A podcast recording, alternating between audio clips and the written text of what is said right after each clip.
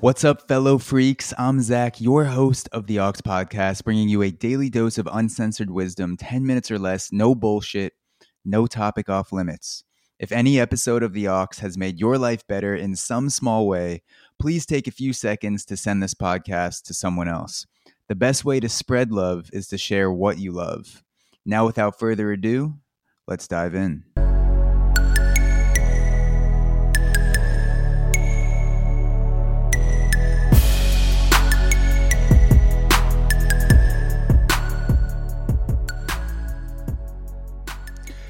An underrated formula for how to live happier.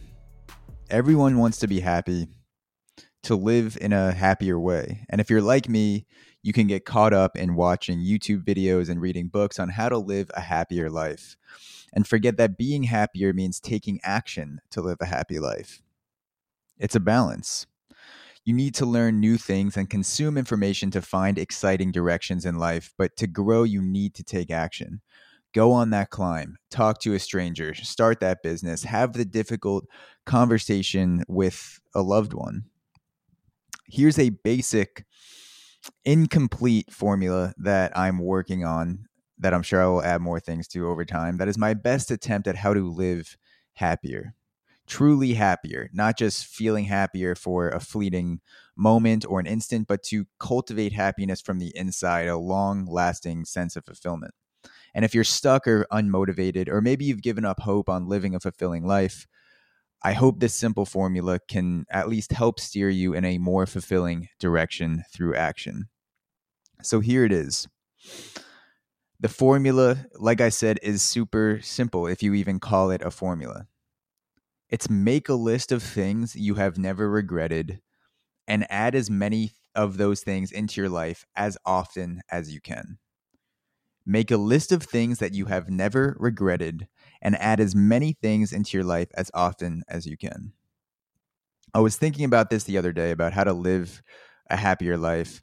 And it struck me that if I want to live a happier life, I should do more things that make me happy and think about what things in the past, what sort of activities in the past have I done that have timelessly proved to leave a fulfilling uh, feeling within me long after I completed the activity. What, what sorts of things, what sorts of people, and I should do those things as often as possible because those there's evidence that those things will make me happy. And so by happy, I don't necessarily mean not uncomfortable in any way. A lot of the long-lasting happiness that we feel that we feel, and I'd argue all long-lasting happiness that we feel comes through some sort of discomfort or getting through something or going through some sort of struggle. You can if I really wanted to feel happy every day, I could pop a Molly pill or take drugs,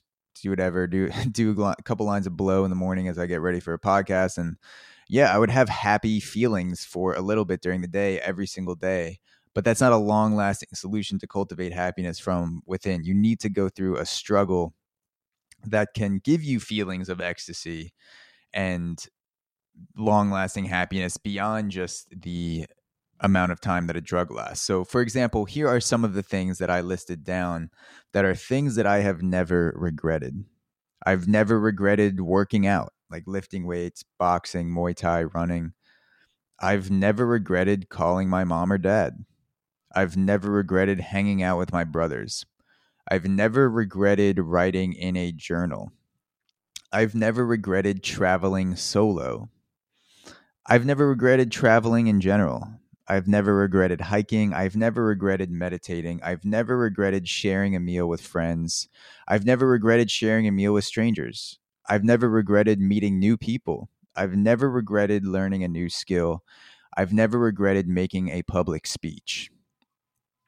That is my list so far. There's about 12, 13 things on that list.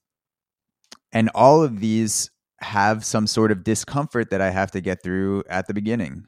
Whether it's a small discomfort, like writing in a journal where I don't feel like taking the five minutes that morning, or I don't feel like I have time to do it and then I wake up and say it's fucking 5 minutes just do it and write something down or whether it's traveling solo to another country That's scary as fuck.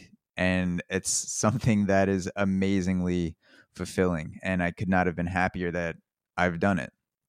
And so I want to keep expanding this list and adding uh adding more fulfilling things and and do them more and remember that these are the things that will give me long-term happiness if I keep doing them on a consistent basis. So I challenge you to make your own list of things that you've truly never regretted.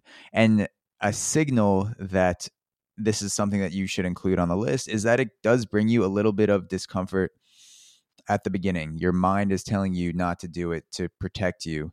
But you know, based on experience, that after the fact, you are so glad that you went through these things. You're glad that you pushed through it. Another thing that I wanted to add is that practicing gratefulness can multiply your level of happiness by leaps and bounds. For example, if I call my mom, there's sometimes, uh, especially earlier in my life as a fucking stupid teenager and college kid, I'm still stupid in many ways now, but I'm getting less stupid. I think that's a good goal in life uh, to become less stupid.